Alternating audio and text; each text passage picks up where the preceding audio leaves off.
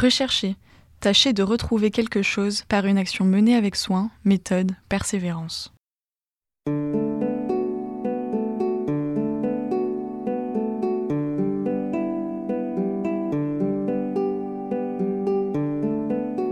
Nous passons notre vie à chercher, chercher qui l'on est, ce que l'on va faire demain, chercher les clés que l'on aurait égarées, ce que l'on va manger au prochain repas, chercher à attirer l'attention des autres ou d'une seule personne, ou plus généralement faire appel à notre esprit pour découvrir quelque chose.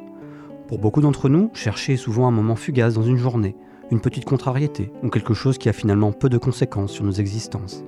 Mais pour d'autres personnes, chercher encore et encore est plus qu'une simple activité. C'est quelque chose qui imprègne chaque moment de leur quotidien. Je suis Félix Dussault et vous écoutez Rechercher, l'émission qui s'intéresse à la recherche étudiante. Rechercher. Chercher à connaître, à établir, à définir ce qui n'est pas connu ou ce qui est mal connu.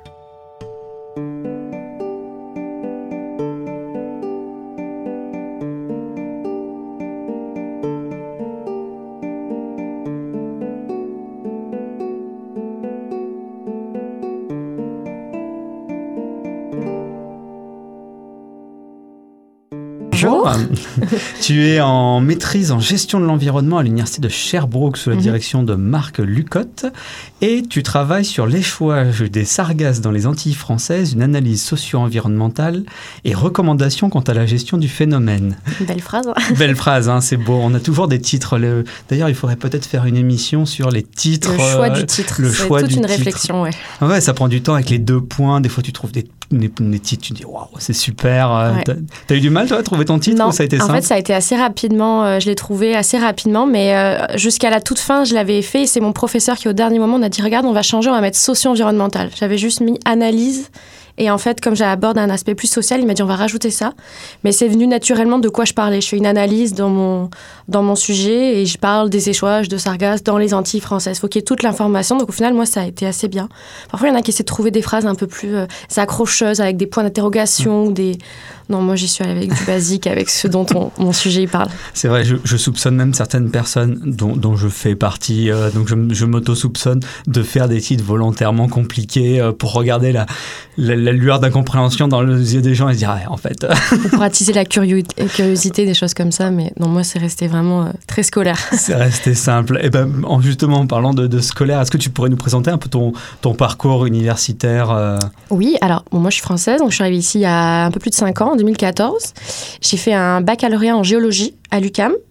Euh, et ensuite, j'ai enchaîné sur une maîtrise en gestion de l'environnement à l'université de Sherbrooke, mais au campus de Longueuil. Donc je ne me suis pas déplacée euh, à Sherbrooke, je suis restée à Montréal. juste rive droite Voilà, juste euh, un petit peu à l'extérieur. Qu'est-ce qui t'a motivé à venir à, à Montréal pour tes études supérieures? Parce que tu, tu as fait des études supérieures en France ou tu as... Non, alors moi je suis française à la base. Ensuite, je suis partie faire mon lycée en Nouvelle-Calédonie. J'ai déménagé là-bas avec mes parents. Donc, euh, ceux qui connaissent pas Nouvelle-Calédonie, c'est dans le Pacifique. Ça appartient à la France. Et ensuite, quand il a été question de faire des études, j'étais un peu obligée de quitter l'île parce que sur place, il n'y a pas euh, le choix d'études, on va dire. Et plutôt que de rentrer en France, je me suis dit, bah, j'ai envie de, envie de voyager, j'ai envie de faire d'autres choses. Pourquoi rentrer en France? Je suis déjà partie une fois, on va aller ailleurs. Et je suis tombée sur le Québec. Et donc, je suis venue ici. Hmm. Et, et je regrette pas. Il y a juste la température de l'eau qui change légèrement. Un petit peu. Mais ça va, à la limite, je, je suis quelqu'un qui m'adapte bien aux températures. J'aime bien le froid, je trouve que. Enfin, avec une certaine mesure, mais je trouve qu'il y a son bon côté aussi dans le froid. Donc, il faut aimer ça pour vivre ici, hein, c'est sûr, sinon ça marche pas. C'est pas faux. Alors, tu, fais, tu, ne fais pas une maîtrise en recherche, tu fais Non. une maîtrise professionnelle, si Oui, c'est ça. Donc, c'est plus de cours, Mhm. un stage et à la fin, ce qu'on appelle un essai, ce qui est comme un mémoire. Ma mémoire, c'est vraiment pour le mot de la recherche. Nous, on fait un essai, donc c'est plus professionnel, c'est plus euh, sur un sujet qu'on qu'on choisit, qu'on va analyser, etc. Mais on fait pas de la recherche en tant que telle. D'accord. Il y a un aspect théorique ou c'est uniquement pratique et c'est sur le terrain? Non, non, c'est vraiment théorique justement. On va pas, euh, on va pas aller euh, faire des mesures d'échantillons, etc. On peut aller récolter de l'information avec euh, des gens, on peut faire des interviews, des choses comme ça, mais on reste sur des données qui sont disponibles et le but c'est vraiment d'apprendre à gérer une problématique tout seul. Donc en fait, ça ressemble à un, à un mémoire. Un mémoire hein. une- nous, c'est entre 50 et euh, 90 pages. Avec un directeur de recherche, etc. C'est juste que c'est pas basé sur euh, un mémoire qui va prendre plusieurs années et dont l'étudiant va vraiment euh, faire tout de A à Z et va imaginer le sujet. Nous, on, prend, un sujet qu'on choisit quand même nous aussi, mais après, on, on, se base sur ce qui existe déjà, on va dire, Mhm. sur un sujet qui est des sources d'informations qui existent. 80-90 pages, ça fait un chapitre de thèse, ça. Et- C'est et- quand même. euh, Ouais, ça fait peur au début, mais après Ouais. on se dit que euh, faudrait qu'on fasse d'ailleurs un sujet d'émission sur la rédaction euh, d'essais, de mémoires, de thèses, etc. pour euh, pour confronter un peu tous les tous les points de vue là-dessus euh, entre ceux qui disent bon ça va et puis ceux qui paniquent. les- Alors moi, j'ai fait un petit mémoire par Mhm. choix de mon directeur. Et il y en a qui me disent, ah, c'est plus facile. Mais c'est pas plus facile. J'ai fait un mémoire de 55 pages, intro-conclusion. Donc Mhm. il fallait vraiment aller à l'essentiel. J'avais envie d'en dire plus, mais il fallait que je dise juste ce qu'il fallait. C'est pas si facile non plus, en fait. On se rend compte qu'on a envie de dire plein de choses, puis faut être plus concis. Ouais, au, au baccalauréat, j'ai eu la même la même problématique avec euh, les profs qui disaient faut 45 pages. T'as toujours envie d'en mettre plus. Euh, J'en ai mis 110. Non, 100, je- Oui, là- j'ai dit 110 sans les annexes. euh, Ah, là, c'est du triple. c'est du trip, mais mon prof m'a était, était cool. Mais ouais, il faudrait, faudrait qu'on fasse un sujet là-dessus. On Carrément. à ce moment-là. Alors, euh, pourquoi tu es passé de la, géologie à la gestion de l'environnement Euh, Quelle est la différence entre les deux? Alors c'est quand même proche un petit peu en soi. Il faut savoir que dans le baccalauréat en géologie, euh, enfin déjà la géologie c'est assez large. Quand on pense géologie, on pense euh, minier, on pense pétrole. Ça englobe pas que ça, ça englobe tout ce qui touche à l'environnement quand même. Donc le sol, j'ai des cours d'océanographie, j'ai des cours qui sont vraiment plus reliés à l'environnement. Et j'avais des cours plus ce qu'on appelle géologie des ressources. Donc les exploitations minières, etc. Moi déjà je savais que je voulais pas aller dans le minier. C'était vraiment les cours d'environnement qui m'avaient le plus plu pendant mon bac. Donc je savais que je voulais faire de l'environnement. Puis je voulais travailler sur des problématiques environnementales actuelles. En géologie, on travaille beaucoup sur le passé, sur des, des processus géologiques qui ont mis des millions d'années à se mettre en place. C'est souvent sur ça que porte la recherche qu'on fait en géologie. Moi, je voulais sortir un petit peu de ça. Je voulais vraiment. euh, J'ai eu des cours où il y avait des prises de conscience environnementales. J'avais envie de, de faire des choses pour, le, pour ce qui se passe actuellement. Et donc, je me suis dit, OK, je vais faire une maîtrise en environnement. Donc, j'avais le choix entre de la science de l'environnement, ce qu'il y avait à l'UCAM comme maîtrise, ou de la gestion de l'environnement à l'Université de Sherbrooke. Et je me suis dit, la gestion, ça va être totalement nouveau pour moi. Ça va m'apporter un peu ce que la science ne m'a pas apporté dans mon bac. Scientifique, on est euh, très focus sur les résultats. On, est, on a moins de méthodes, en fait. J'ai l'impression qu'on n'a aucun cours de gestion dans le baccalauréat en géologie. Et puis, euh, j'ai eu de très bons échos de cette maîtrise. Et je me suis dit, je vais faire de la gestion. Ça va me donner un peu des, des clés, en fait, des, des- pour la planification, l'organisation sur le plan personnel, travail d'équipe, etc. Ça, au début, je me suis dit, est-ce que ça va me plaire? Est-ce que moi, qui suis très scientifique, ça va me plaire, ces cours de gestion? Est-ce est-ce que ça va être que euh, des choses qui m'intéressent pas, finalement, parce que j'adorais la science Et en fait, pas du tout. Ça m'a vraiment... J'ai trouvé ça très complémentaire à ma formation, d'avoir d'un côté les connaissances scientifiques de l'environnement et d'un côté tout le côté plus euh, organisationnel, en fait, du travail d'équipe, de tout ce qui est acteurs, parties prenantes, euh, planification, prévision, organisation, etc. Donc, c'est comme ça que je suis atterrie euh, en gestion et je le regarde pas. D'accord. Et alors, qu'est-ce que qu'est-ce que tu fais dans cette euh, dans, dans cette maîtrise en gestion de l'environnement concrètement? Alors, on a donc quelques cours de gestion, quand même, vraiment des cours de gestion purs et simples, où on imagine qu'on a une équipe de travail, on a un vrai client, euh, donc euh, faire des échéanciers, même faire des appels d'offres, des choses comme ça. On a eu des cours de psychologie de groupe sur chaque membre du groupe, comment travailler dans un groupe, etc. Et après, on a quand même des cours d'environnement, mais on voit toujours l'environnement sous son côté multidisciplinaire, donc environnemental, social, politique, économique. Et ce qui était bien aussi, c'est qu'on était des étudiants qui venaient de, de formations très différentes. Moi, je venais de géologie, il y en avait qui venaient d'urbanisme, d'économie, certains de politique, certains de biologie, certains de chimie. Donc le but, c'était que chacun apporte sa vision, en fait, un peu de l'environnement. Ça faisait des groupes assez... euh, bah, c'est ça, multidisciplinaire, ce qu'on appelait. Donc on étudiait l'environnement, donc ça pouvait être des... J'ai fait des cours euh, gestion de l'eau, gestion de l'énergie, on a... j'ai fait des cours sur les matières résiduelles, j'ai eu des cours euh, sur les... hum, J'ai eu un cours d'urbanisme durable, comment on construit une ville plus durable pour demain. C'est super intéressant en vrai. On avait un stage aussi obligatoire, on avait donc des cours plus gestion et on avait des cours surtout environnement, mais euh, on choisissait nos cours en fait. Euh, donc euh, si on voulait faire plus des cours de politique environnementale pour ceux qui avaient par exemple un cursus de politique ou ceux qui comme moi venaient de géologie, on avait des cours un petit peu plus portés sciences par exemple. Donc on, comme toute maîtrise, on a des cours obligatoires et après on a un- une base de cours qu'on choisit en fait euh, au long de notre maîtrise. D'accord. Voilà. Et donc tu es en tu es en première ou deuxième année euh, J'ai fini en tu fait. as fini, tu J'ai de déjà rendu mon mémoire. Félicitations. J'ai rendu il y a un mois et là je suis en attente d'officiellement graduer. J'ai eu des corrections à faire et j'ai tout fini, ça y est. Alors comment comment tu vis? On, on- on va on va commencer par les questions de la fin en fait. Comment tu le vis de, de terminer euh, terminer ça? Franchement, c'est un. J'ai l'impression que maintenant je l'ai un peu réalisé, mais euh, surtout après un processus de rédaction euh, où donc tu es tout seul face à ta rédaction, c'est un long processus à la fin. Mais euh, franchement, c'est passé vite, je trouve, quand même, au final, parce que j'avais beaucoup de cours dans cette maîtrise et des cours de maîtrise qui, sont, qui étaient vraiment différents des cours de bac que j'avais pu avoir. On avait beaucoup de travaux d'équipe, on n'avait vraiment pas beaucoup d'examens en fait. Le but, c'est pas du par cœur en maîtrise, c'était vraiment des analyses, des travaux d'équipe, des présentations orales. Donc c'était très stimulant et j'en ai appris beaucoup plus que dans un examen où on te demande de pendre par cœur ce que tu as appris. Et non, franchement, je trouve que c'est passé vite, parce que peut-être parce que j'ai beaucoup aimé ça aussi. Et, euh, non, franchement, je suis bien contente. C'est sûr que je, je savoure un peu. je prends un peu de temps en ce moment pour justement souffler entre l'entre-deux et ça fait du bien aussi. D'accord. Et sur quoi ça débouche cette maîtrise-là? Est-ce que tu vas continuer sur autre chose? Est-ce que tu vas te travailler, repartir en, voyage euh, à l'autre bout du monde? Non, je vais rester ici. Je cherche du travail en ce moment. Donc euh, j'attends officiellement de graduer pour euh, travailler parce que j'ai un petit enjeu de, visa vu que je suis française. Il faut que j'attende un petit peu. Mais oui, c'est pour travailler. Donc ça peut me faire travailler dans tous les domaines de l'environnement. Donc c'est très large en fait. Je peux travailler pour des, des firmes de génie conseil par exemple qui vont agir avec des clients pour euh, des sols contaminés, pour euh, tout ce qui est réhabilitation de sites, etc. Je peux travailler en municipal aussi. Ça, ça me plairait bien, ça. J'aimerais bien travailler en municipal. Je peux travailler pour du public, je peux travailler pour un ministère, je peux travailler pour euh, une ONG, une ONG je peux travailler pour une OBNL.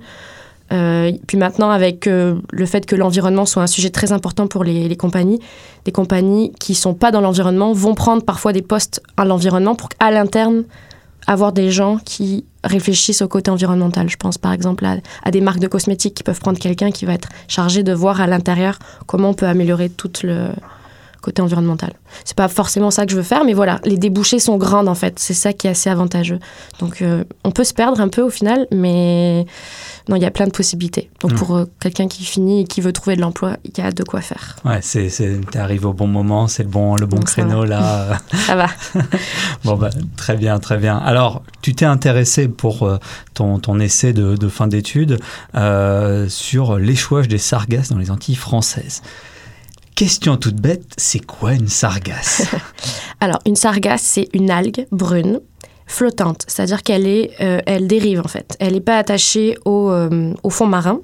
En fait, on la retrouve naturellement dans l'Atlantique et, euh, et, en fait, elle pose pas de soucis. Elle est dans l'Atlantique Nord. Elle fait des grandes bandes de sargasses, un peu vers le au niveau des triangles des Bermudes. Et en fait, ce qui se passe, c'est que depuis 2011, on a des échouages de ces algues sur toutes les côtes de, des îles des Caraïbes. Donc moi, je parle juste des Antilles françaises dans mon sujet, mais ça concerne toutes les, toutes les îles, même jusqu'au Mexique et jusqu'aux euh, côtes de la Floride.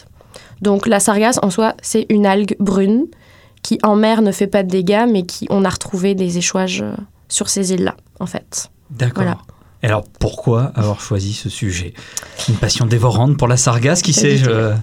Non, en fait, pendant mon baccalauréat, j'avais eu un cours d'océanographie mhm. qui m'avait passionné. Sincèrement, c'est mon meilleur cours de bac. J'ai adoré ce cours. J'avais eu un très bon feeling avec mon professeur. Et quand j'ai commencé ma maîtrise, et, dès le début de ma maîtrise, je savais que j'aurais un mémoire à faire à la fin, je me suis dit, dans un coin de ma tête, je ferai sur une problématique océanique. Je le mets dans un coin de ma tête, on verra ça plus tard. Quand il a été euh, l'année dernière, donc en janvier dernier, quand j'ai dû choisir mon sujet et un petit peu magasiner mon sujet et mon directeur de recherche, j'ai recontacté mon professeur et je lui ai dit je veux travailler sur une problématique océanique. Il m'a dit ok super, on va se poser ensemble, on va réfléchir à quelque chose qui fait du sens et qui est intéressant, etc.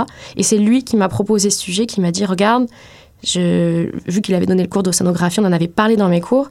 C'est intéressant, c'est assez récent, il y a plein de choses à expliquer, il y a plein de choses à explorer sur ce sujet. Est-ce que ça t'intéresse? Moi, j'ai potassé sur ce sujet. J'ai dit ouais, c'est super intéressant. On n'entend pas beaucoup parler. Ça mêlait euh, le côté océanographique avec le côté un peu justement gestion locale, etc. Donc ça mêlait plein de, disciplines qui me plaisaient. Et donc euh, voilà pourquoi j'ai choisi ce, sujet. D'accord. Et alors, quel est euh, l'utilité de la sargasse. Le mot utilité est peut-être pas bon qu'on parle de nature, mais euh, est-ce que quel est son rôle?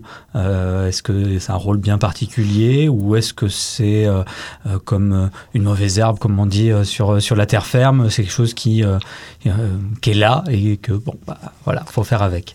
Dans son milieu naturel, elle est elle est plutôt bien. Elle n'est pas essentielle, je dirais, mais elle elle pose pas de soucis on en retrouve des grandes quantités euh, dans l'Atlantique Nord, donc. Et euh, à cet endroit-là, du coup, il y a beaucoup de poissons qui viennent s'y reproduire, y pondre. Euh, il y, a, y, a, quand même une certaine quantité de nutriments. Donc, en pleine mer, elles ont. elles, elles, dérangent personne, on va dire. Le problème, c'est quand elles vont s'échouer. Ou quand elles vont déjà se rapprocher des côtes, elles vont s'accumuler, puis elles vont s'échouer sur Terre et elles vont avoir plein de conséquences. Donc, en soi, une utilité en mer, elle elle pose de problème à personne. Il y a même des poissons qui viennent s'y concentrer et il y a des pêcheurs qui viennent pêcher proche de ces endroits-là parce que justement ils savent que les poissons vont s'y concentrer pour trouver de la nourriture, pour faire des lieux de ponte, etc. Donc euh, elle fait partie du, de l'écosystème euh, océanique, on va dire. D'accord. Et euh, comment font-elles pour rejoindre l'Atlantique Nord aux Caraïbes? C'est quand même pas tout à fait proche. Et donc, question euh, qui, suit, pourquoi avoir choisi les Antilles françaises en particulier? Alors, en fait, justement, au début, une des grandes hypothèses scientifiques, c'est de croire qu'elles arrivaient de l'Atlantique Nord et qu'elles venaient euh, s'échouer au sud. Et en fait, on s'est rendu compte qu'il y avait une nouvelle zone d'accumulation des sargasses à l'embouchure de l'Amazonie. Voilà, c'est pas un hasard si c'est là, c'est parce qu'on a une grosse décharge de nutriments du fleuve Amazon à cause de toute la déforestation euh, en Amazonie, tout le, tout le déboisement intensif, l'agriculture intensive. Et en fait, elles reçoivent ces nutriments, elles sont nourries, en fait, elles sont, elles sont nourries, elles se développent, elles se développent. Et ensuite, à cet endroit-là, il y a une dynamique des courants qui est assez importante, c'est proche de l'équateur. En fait, il y a une grande zone avec plein de courants complexes. Et donc, il y en a certaines qui vont même rejoindre les côtes africaines. Et tout simplement, les autres, elles prennent les courants qui remontent vers le nord, vers les Antilles, vers euh, le courant des Caraïbes, en fait. Elles remontent, elles se font euh, traîner. Comme elles flottent, en fait, elles sont pas attachées au fond, c'est idéal. Et là, elles s'échouent sur les façades est de toutes les îles. Elles remontent, elles vont même jusqu'au Mexique et jusqu'à l'intérieur du golfe du Mexique.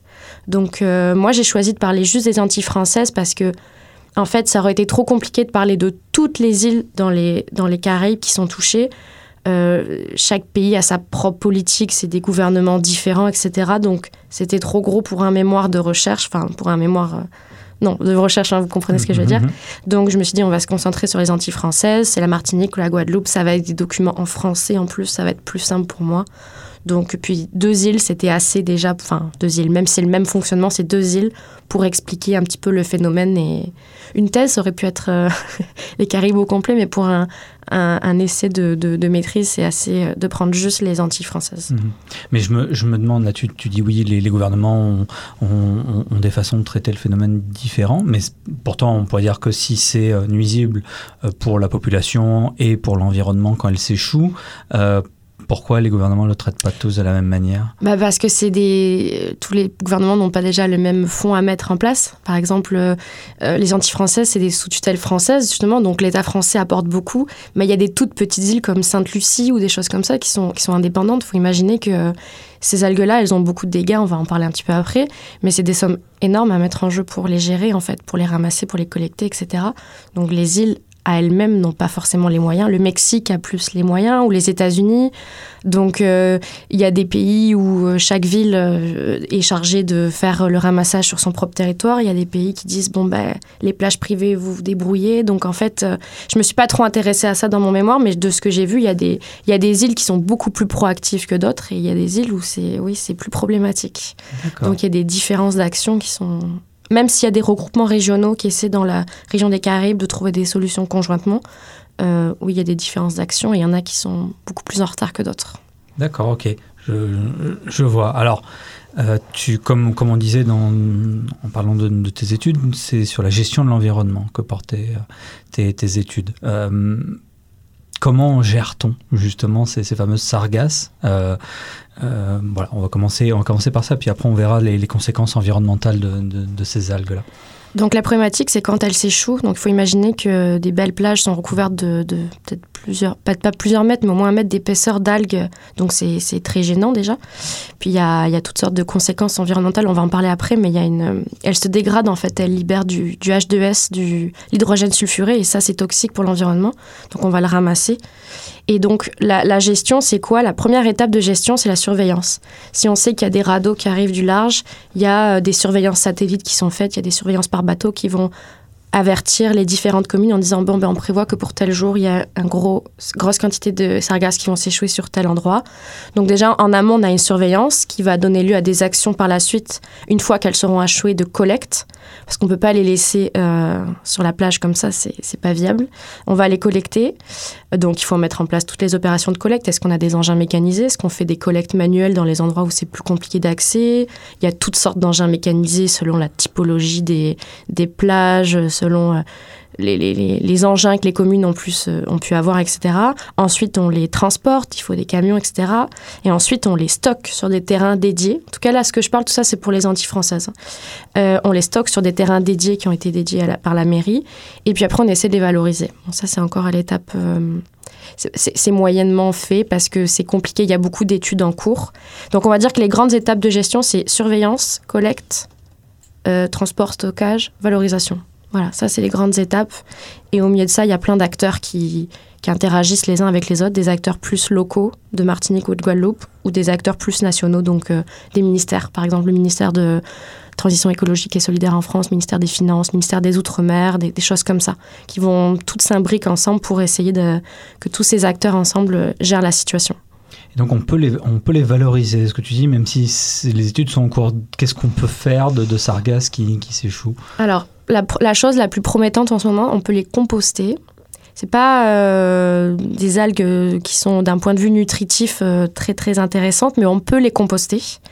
Euh, Il y avait des études qui avaient été faites sur l'épandage agricole, donc les mettre sur les terrains pour faire de l'engrais. Ça, ça fonctionne pas. Elles sont, elles sont trop chargées en sel à cause du fait qu'elles ont été dans l'eau, puis elles ont des, elles sont concentrées en métaux, etc. Elles ont accumulé des polluants, donc ça fonctionne pas. Euh, Il y a eu même des études pharmaceutiques, il y a eu des études euh, pour les valoriser en énergie. Il y y a plein, plein, plein d'études qui sont faites actuellement pour faire du bioplastique. C'est encore à l'étude. C'est encore à l'étude. Tout ça, il y, a des, il y a des appels à projets qui sont faits, etc. Mais l'option la plus, euh, celle qui est la plus mise en avant, en tout cas, c'est le compostage pour le moment. Mais elles sont à 80% pas valorisées pour le moment. D'accord. C'est pas encore fait, non. Ouais. Et ça, ça, tu penses que ça va arriver prochainement, ça, ou ça va mettre un peu plus de temps? Ça va dépendre de l'enjeu, enfin de comment la situation évolue aussi dans ces îles.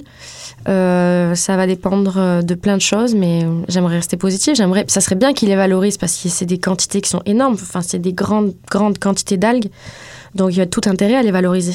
Il n'y aurait pas intérêt à les garder comme ça. Il faudrait en faire quelque chose, mais je connais pas la réalité exacte des de, des processus et des rendements, etc.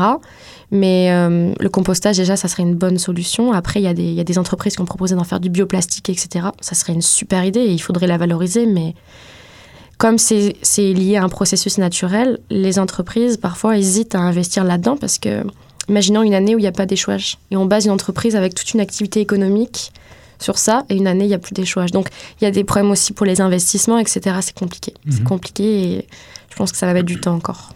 Et alors, tu, tu, parles de grandes quantités, c'est de l'ordre de combien Euh, Est-ce que ça se compte ou...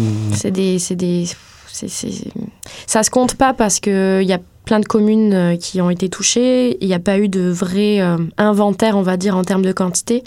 Mais il faut imaginer que les, les périodes d'échouage, ça s'étend souvent de mars, avril à octobre. Alors, ça ne veut pas dire que c'est tout le temps pendant cette période. hein. Il peut y avoir des mois sans échouage, mais c'est des mètres cubes et des mètres cubes et même des, des quantités d'accumulation sur les plages euh, vraiment, vraiment importantes et qui, qui évoluent au gré des, des semaines. Parfois, on a vraiment plus de sargasses, parfois, on en a moins. Mhm. Mais c'est des très, très, très gros volumes. Oui. D'accord. Et alors, pourquoi, je me posais la question tout à l'heure, pourquoi on ne les récupère pas en pleine mer? Est-ce que ce serait pas plus simple ou... Il y a des études qui sont faites, oui, c'est la meilleure solution en fait, c'est de les, des- comme des barrages flottants. Mhm.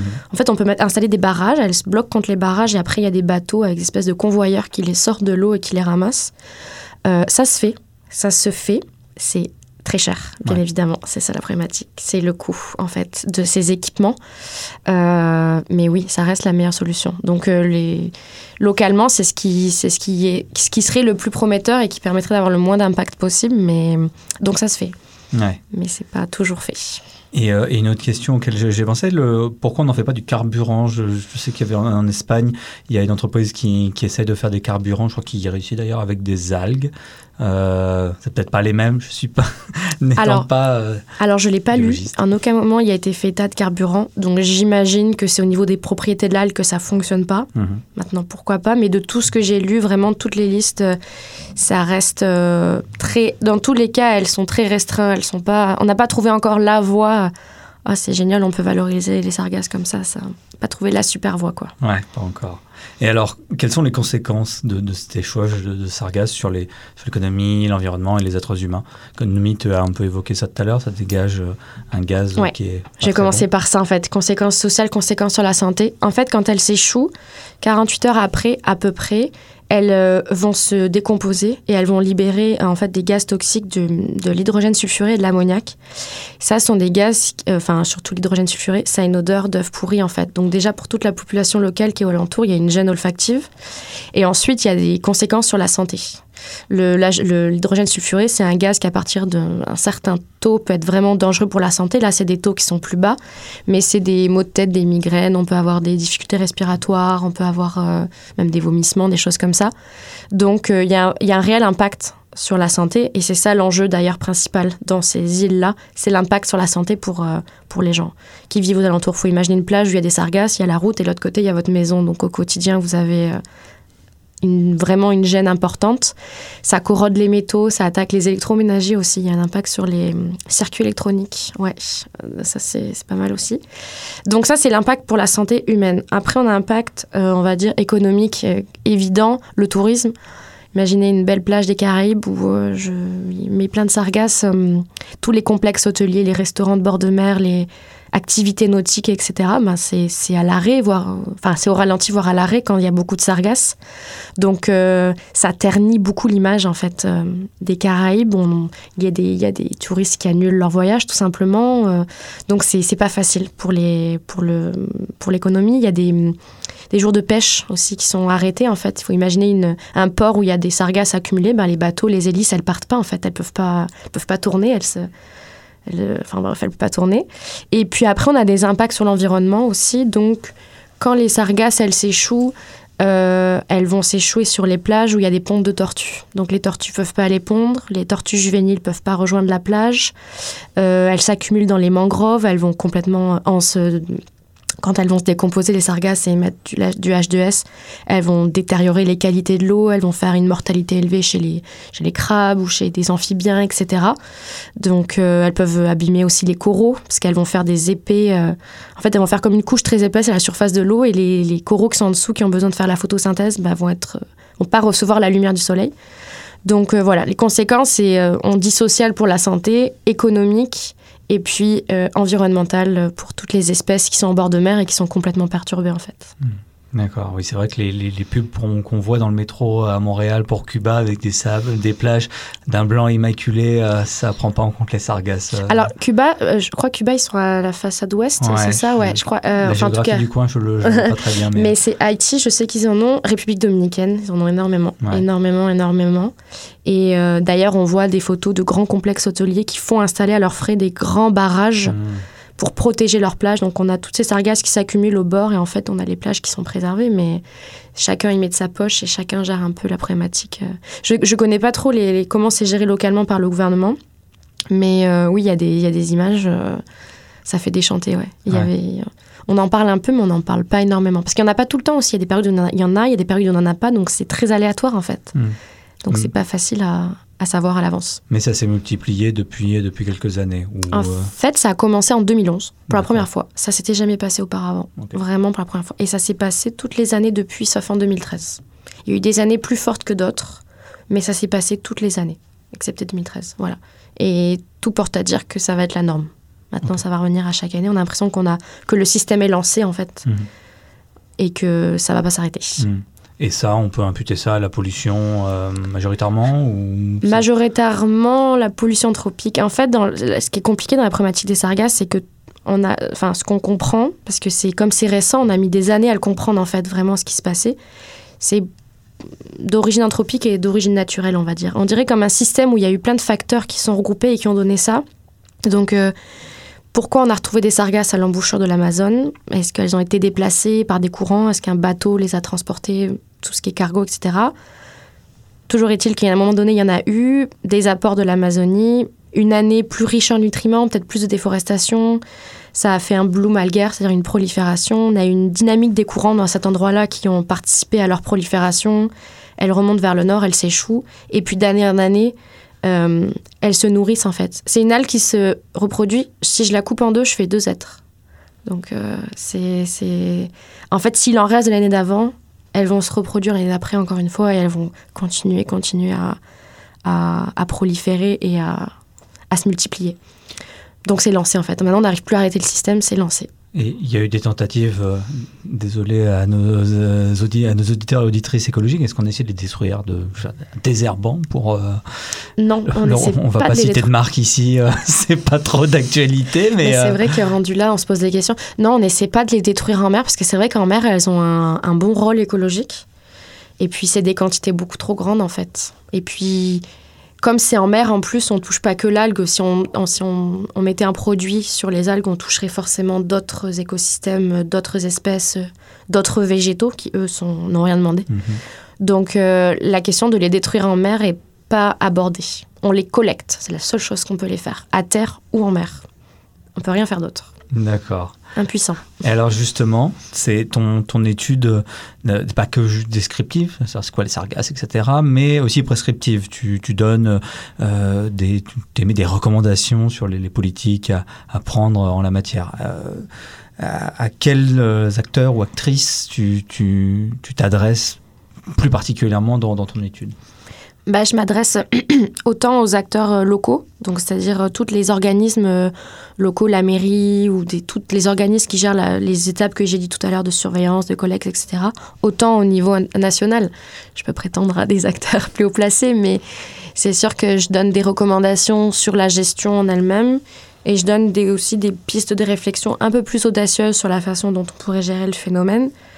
Et donc ça pourrait tous les acteurs qui sont impliqués dans cette problématique pourraient lire mes recommandations. Soit je m'adresse à, comme je parle de la problématique en tant que telle, je m'adresse à tous ceux qui ont un rôle à jouer dans, le, dans la gestion de cette problématique, on va dire, en fait, que ce soit locale ou nationale. D'accord.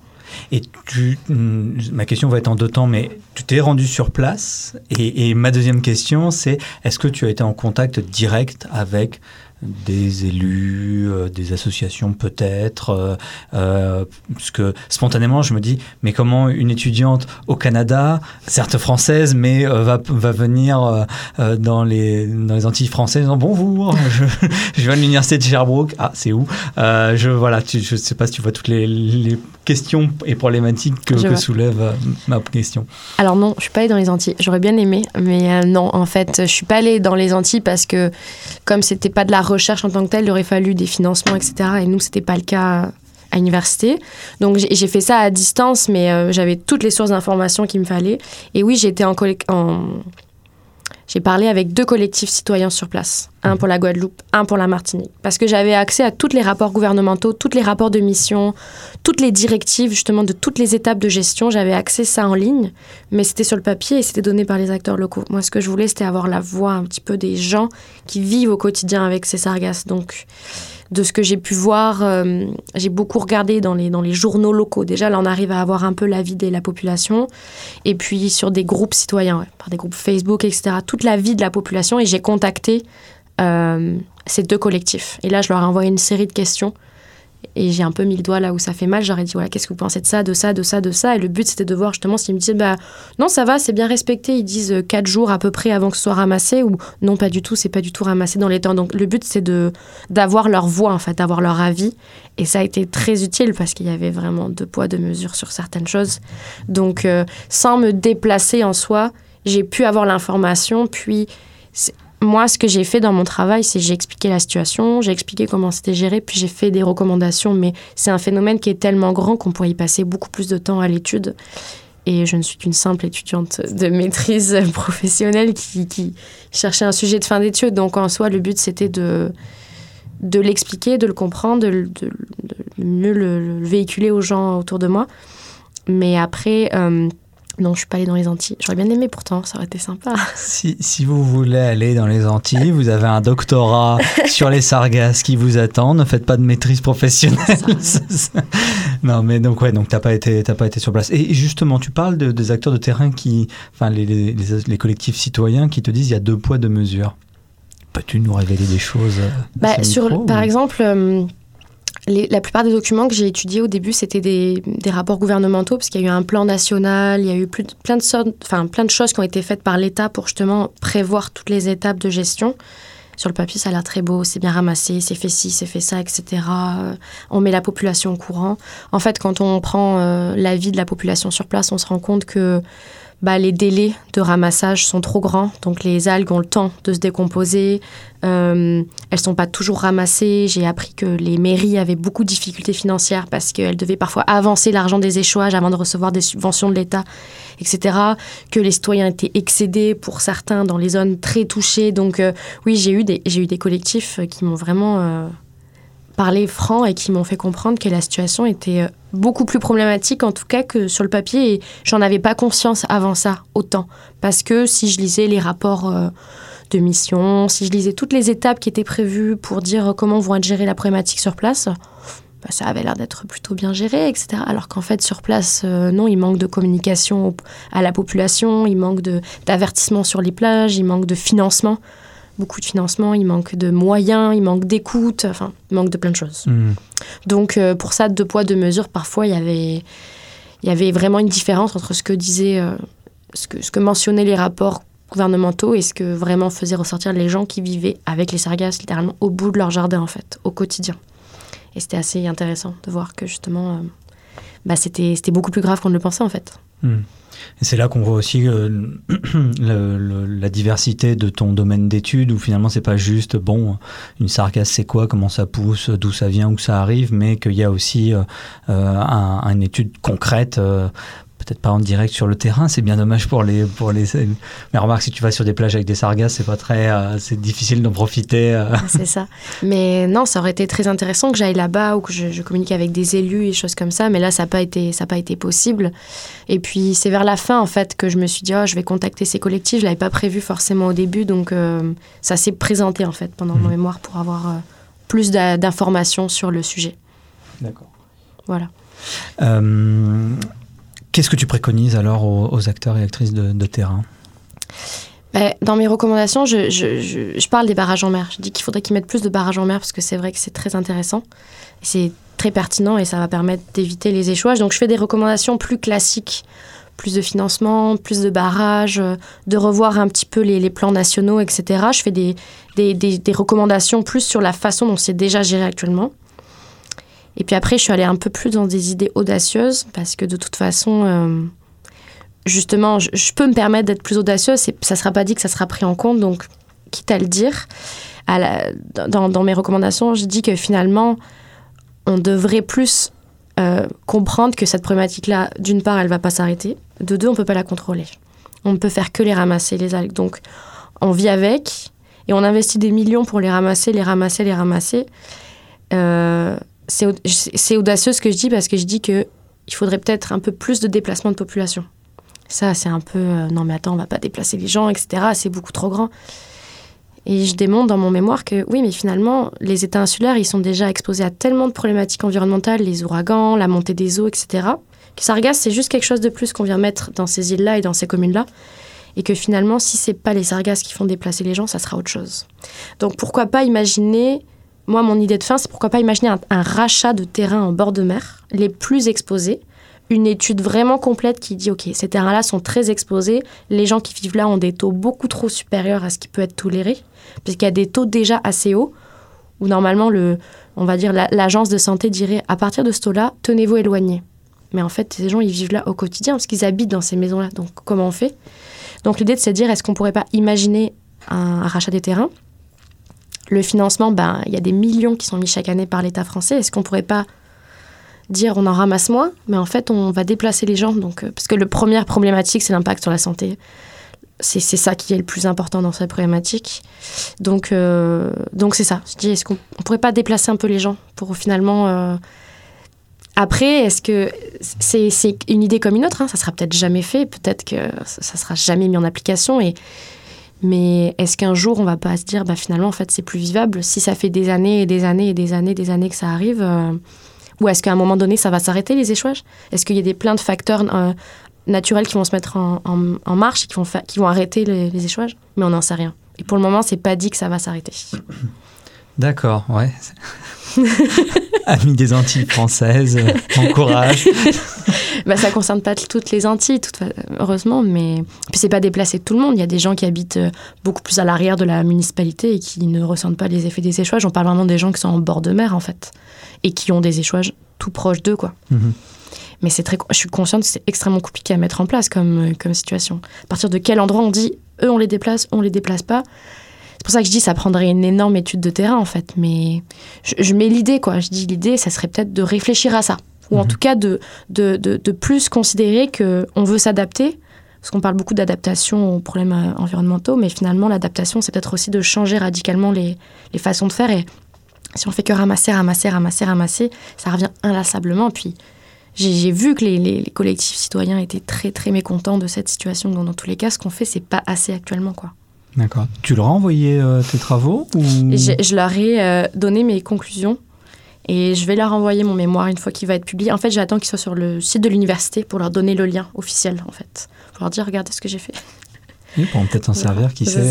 C'est- ouais. Important pour toi que ce soit utilisé, euh, tes, tes travaux de recherche ou ce que tu me disais, je me suis senti un peu plus libre de parler euh, sur certains points.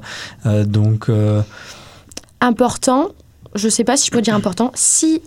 Mo- Moi, je suis au Canada, je suis tranquille, en fait. J'ai envie de dire, si ces gens, c'est la solution qui permettra de régler ça, et je suis peut-être pas la première à y avoir pensé, mais comme je dis, je suis qu'une simple étudiante de maîtrise. Je, je j'aspire pas à changer euh, la vie de ces gens-là parce que c'est un trop gros bouleversement, puis ça prendrait des années à faire. Mais disons que peut-être que c'est une réflexion qui peut entraîner une autre, qui peut être mise en avant en tout cas, et qui pourrait dire bon ben c'est vrai qu'on pourrait peut-être réfléchir à ça. Sur le long terme, peut-être. Un jour, peut-être que ça, va, ça sera fait dans plus longtemps, mais bah, c'est sûr que tout étudiant qui fait de la recherche aspire à ce que ce qu'il fasse euh, ait un jour un impact. Il n'y a pas, il y a pas de, c'est pas, c'est pas caché quoi. Mais on verra bien, on verra bien. d'accord.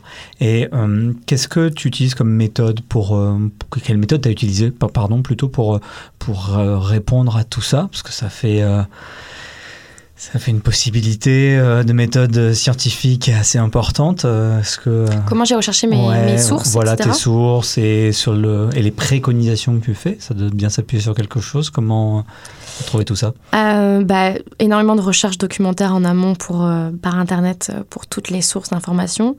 Euh, Il y, a beaucoup- il y avait beaucoup de documents gouvernementaux que j'avais accès quand même euh, sur les sargasses. Et puis j'ai beaucoup regardé sur les journaux locaux aussi, euh, tous les articles qui parlent des sargasses, des échouages, etc. J'ai trouvé ces collectifs, donc je les ai interviewés. Je me suis basée sur leurs réponses pour illustrer un petit peu le mécontentement de ces populations. Et puis, par exemple, tout ce qui est un peu vulnérabilité des États insulaires, ça, je me suis basée beaucoup plus sur des études scientifiques. Donc, en fait, mon mémoire, j'ai beaucoup de scientifiques au début. Tout ce qui est explication des naufrages, etc., c'était vraiment sur des études scientifiques qui avaient été faites. Après, j'ai plus des rapports gouvernementaux, toutes les mesures d'action, etc. Je me base un peu aussi sur les collectifs, et puis après, encore de l'étude scientifique, et puis après, bah, j'ai ma propre parole un peu dans les recommandations qui, qui arrivent. Mais pour ma recherche, c'est de la recherche documentaire pure et simple euh, qu'on nous apprend à l'université. euh, comment chercher ces documents, les mots-clés, les choses comme ça. Faut, les banques de données, les sites internet, on, on cherche, on cherche et on en trouve toujours et ça va. Il y avait de l'information, donc Ouais. ça allait. C'est justement la question que je voulais te poser. C'est quoi les difficultés auxquelles tu as dû faire face dans ton travail de recherche, même s'il Dans la recherche en tant que telle ou dans mon processus de rédaction Les deux. Tiens, on va commencer par, ton, par ton projet de recherche d'abord. Ben justement, un peu à- par rapport à ce que je disais, au début, j'avais l'impression d'avoir qu'un son de cloche, mais je m'en suis pas rendu compte tout de suite, en fait, parce que j'avais euh, les, les rapports de mission, les rapports gouvernementaux qui étaient euh, très optimistes. Et donc, c'est là que je me suis dit, non, il faudrait que j'ai un avis plus local. Donc, c'est un peu, enfin, les difficultés. J'ai pas eu de difficulté à contacter les citoyens parce que je pense qu'ils avaient très envie d'en faire entendre leur voix. Donc, ils m'ont très rapidement répondu. Ça, c'était bien. Donc, dans la recherche documentaire en tant que telle, j'ai pas eu trop de problèmes. Ça, ça, ça va. En vrai, j'ai assez bien trouvé, même les, les rapports scientifiques, les choses comme ça maintenant. Bon, il y a eu des études qui ont été faites là-dessus, etc. Donc j'ai pas eu trop de soucis. Maintenant, dans la rédaction. ça, c'est un autre chose. je, je, vois dans ton regard, genre, Ah. c'est, ça a été dur. Bah, comme tout processus de rédaction, c'est un travail qui est très, auto... enfin, c'est très autonome. C'est autonome, toute seule face à ta, face à ta propre écriture. Donc, euh, ça prend de la rigueur de rédiger un mémoire et de se dire euh, aujourd'hui j'écris, aujourd'hui je fais ça. Ça prend beaucoup d'organisation, de planification en amont. Euh, nous, l'université, on avait un cours entier de préparation au mémoire. Et au début, j'en voyais pas l'utilité. Et maintenant, je vois totalement l'utilité de ce cours. De préparer vraiment en amont tout le sujet, tous les objectifs, tous les échéanciers, la table des matières, la bibliographie. Ils n'arrêtaient pas de nous dire, vous comprendrez à la fin pourquoi vous mettez autant d'emphase là-dessus. Maintenant, je le comprends. Donc, il fallait beaucoup de rigueur, il fallait de l'organisation, il fallait de la motivation aussi. Il y a des jours où on n'a pas envie d'écrire, il y a des jours où ça marche pas, où on n'arrive même pas à aligner une demi-page en une journée. Et le lendemain, on va écrire deux pages et demie en une matinée. Donc, ça n'a aucun sens. Donc, il faut être conscient que c'est un long chemin de rédaction, mais qu'il faut rester motivé avec des hauts débats. Il faut les accepter quoi qu'il arrive. Et puis, faut rester, euh, j'ai envie de dire, passionné par son sujet. faut rester très impliqué dans son sujet. Si ça te plaît pas ce que tu écris, t'arriveras pas. Moi, je sais que je fonctionne comme ça. Donc, il faut garder une certaine motivation. Il y a des jours où c'est plus dur, il y a des jours où ça fonctionne mieux. Mais euh, oui, tu es très autonome, tu es très seul dans ta Très rédaction. solitaire, ouais, très solitaire, justement. Et y a, je fais une micro-parenthèse, mais il y a des moyens d'être moins solitaire dans sa rédaction. J'ai trouvé des espaces de rédaction à Montréal, donc où tous les étudiants rédigent tout seuls, mais en même temps. Ça, c'est super. Tu penses Euh, à Taisez-vous euh, Exactement. Toi aussi, tu connais ça Ouais, ouais, ouais, il faut, euh, ils seront invités dans, dans, dans l'émission. Tout mon mémoire à taisez-vous, je les ai mis dans mes remerciements de maîtrise, etc. À tel point, ils m'ont, ça m'a aidé et, et c'est génial. Franchement, Est-ce que tu peux expliquer un petit peu, parce que pour nos auditeurs et auditrices français notamment, qui ne connaissent pas forcément le, le principe de Taisez-vous, C'est un espace de rédaction commun en fait. C'est une, une OBNL, donc c'est un endroit où tu viens, tu réserves des blocs de, de 4 heures, donc il y a matin, midi, après-midi et soirée, et tu rédiges, et euh, on est tous assis euh, les uns à côté des autres, et on, est donc face à notre rédaction, mais on est tous ensemble à rédiger en même temps. Et ils ont une technique de travail aussi qui est sur une heure, on travaille 50 minutes et on fait 10 minutes de pause. Et on fait la pause tous ensemble. Il y a une cuisine à côté, on peut boire du café, enfin on peut parler avec des gens. Donc on est très productif parce qu'on a 50 minutes de travail, 10 minutes de pause, et puis on est avec d'autres étudiants qui sont autour de nous en train de faire la même chose. Quoi. Donc on est dans son travail seul, mais assis à la table avec plein de gens qui font la même chose. Donc ça donne pas du tout envie de procrastiner, de faire d'autres choses, de aller sur Facebook ou quoi que ce soit. Et moi ça m'a vraiment tenu pendant, pendant cette année. Franchement, euh, je leur dois beaucoup. Ah, mais on n'a pas les joies de la rédaction euh, en slip à la maison, euh, à peine levé où tu as une idée, tu fais Mais oui, il faut que j'écrive. Et donc tu es encore euh, habillé pour la nuit. C'est ça.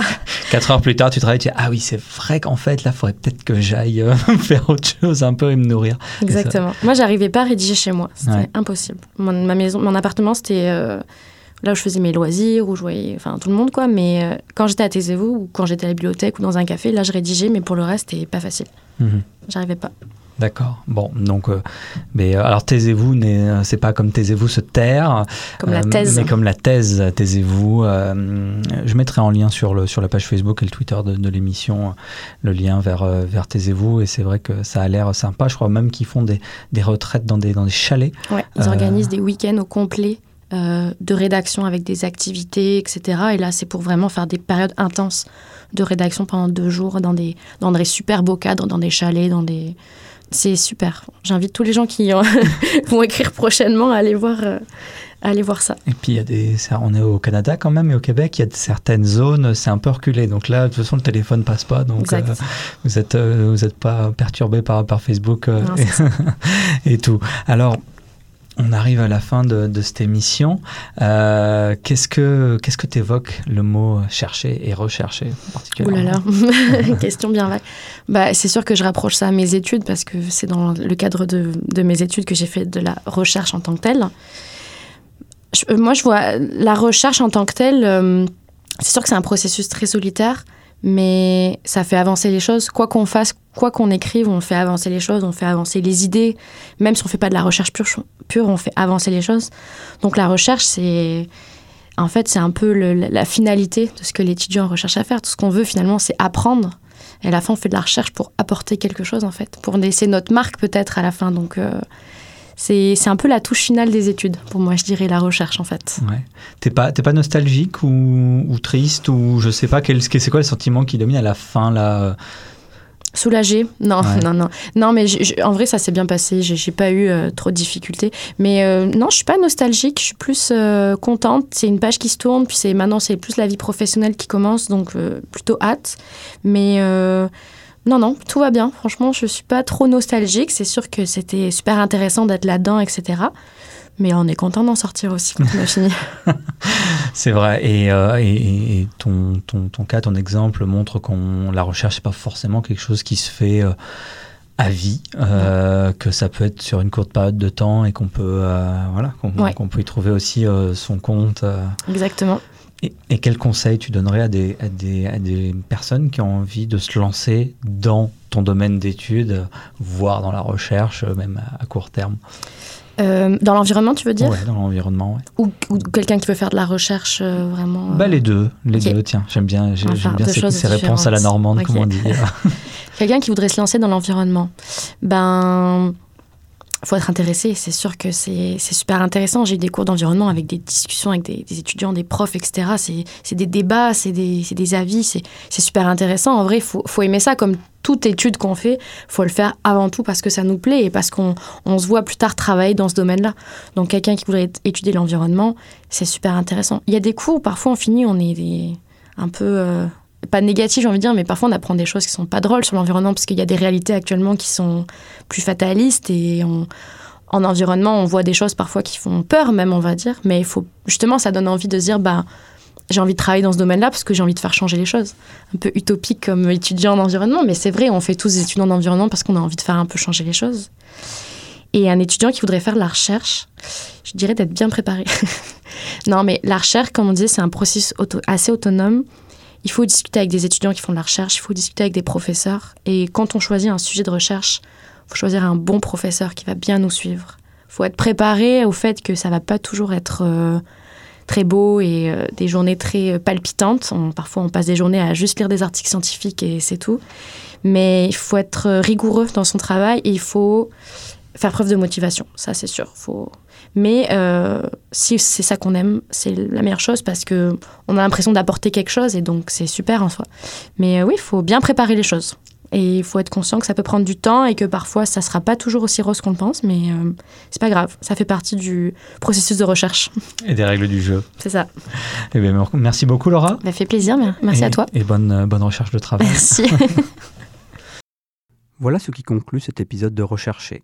J'espère qu'il vous a plu et que vous en savez un peu plus sur le domaine passionnant que nous avons traité aujourd'hui. Pour aller plus loin et découvrir des articles en rapport avec le sujet, retrouvez-nous sur Twitter, at et sur Facebook, Recherchez Podcast. Merci à choc.ca pour m'aider dans la diffusion de cette émission. Et n'oubliez pas, la curiosité n'est jamais un vilain défaut. Dès les premières lueurs, oh, je sombre.